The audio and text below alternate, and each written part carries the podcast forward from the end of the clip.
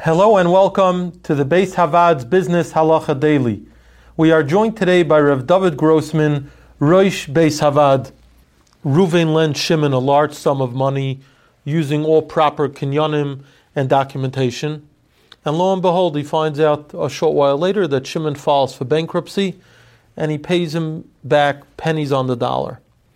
What recourse does Ruvain have, if at all, in trying to get his money back halachically?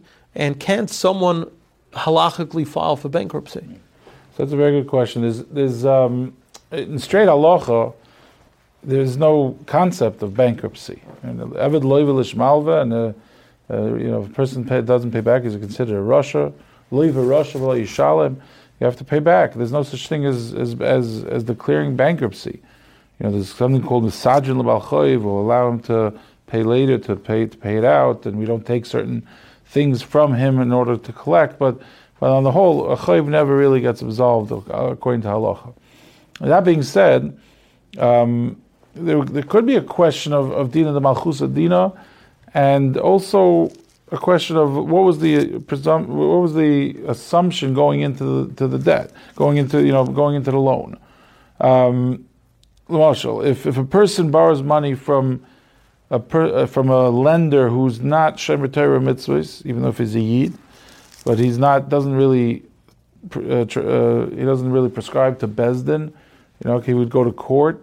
So very possibly that loan was done was done with the intention that, that bankruptcy laws would be, you know, he would be subject to bank, bankruptcy laws. There is such a law that any any loan one to another could be could be uh, you know could be negotiated uh, through bankruptcy. Could, it could be um, you know absolved through bankruptcy uh, proceedings. So you know usually when it's uh, you know a Reuven borrowing from Shimon a Hamish loan, no one's thinking bankruptcy laws, and that it wasn't al das kain that there's going to be a bankruptcy um, in a corporate setting.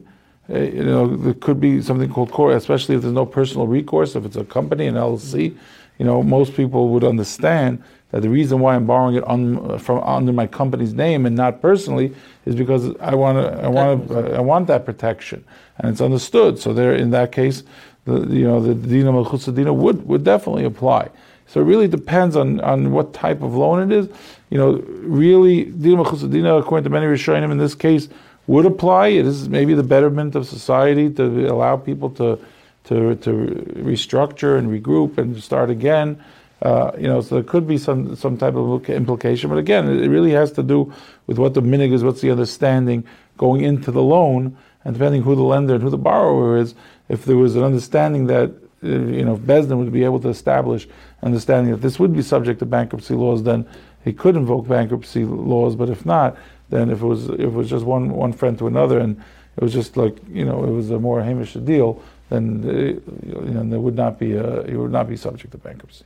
If you enjoyed this video and would like to receive additional ones or to sponsor future videos, please click the link below or visit baishavaad.org.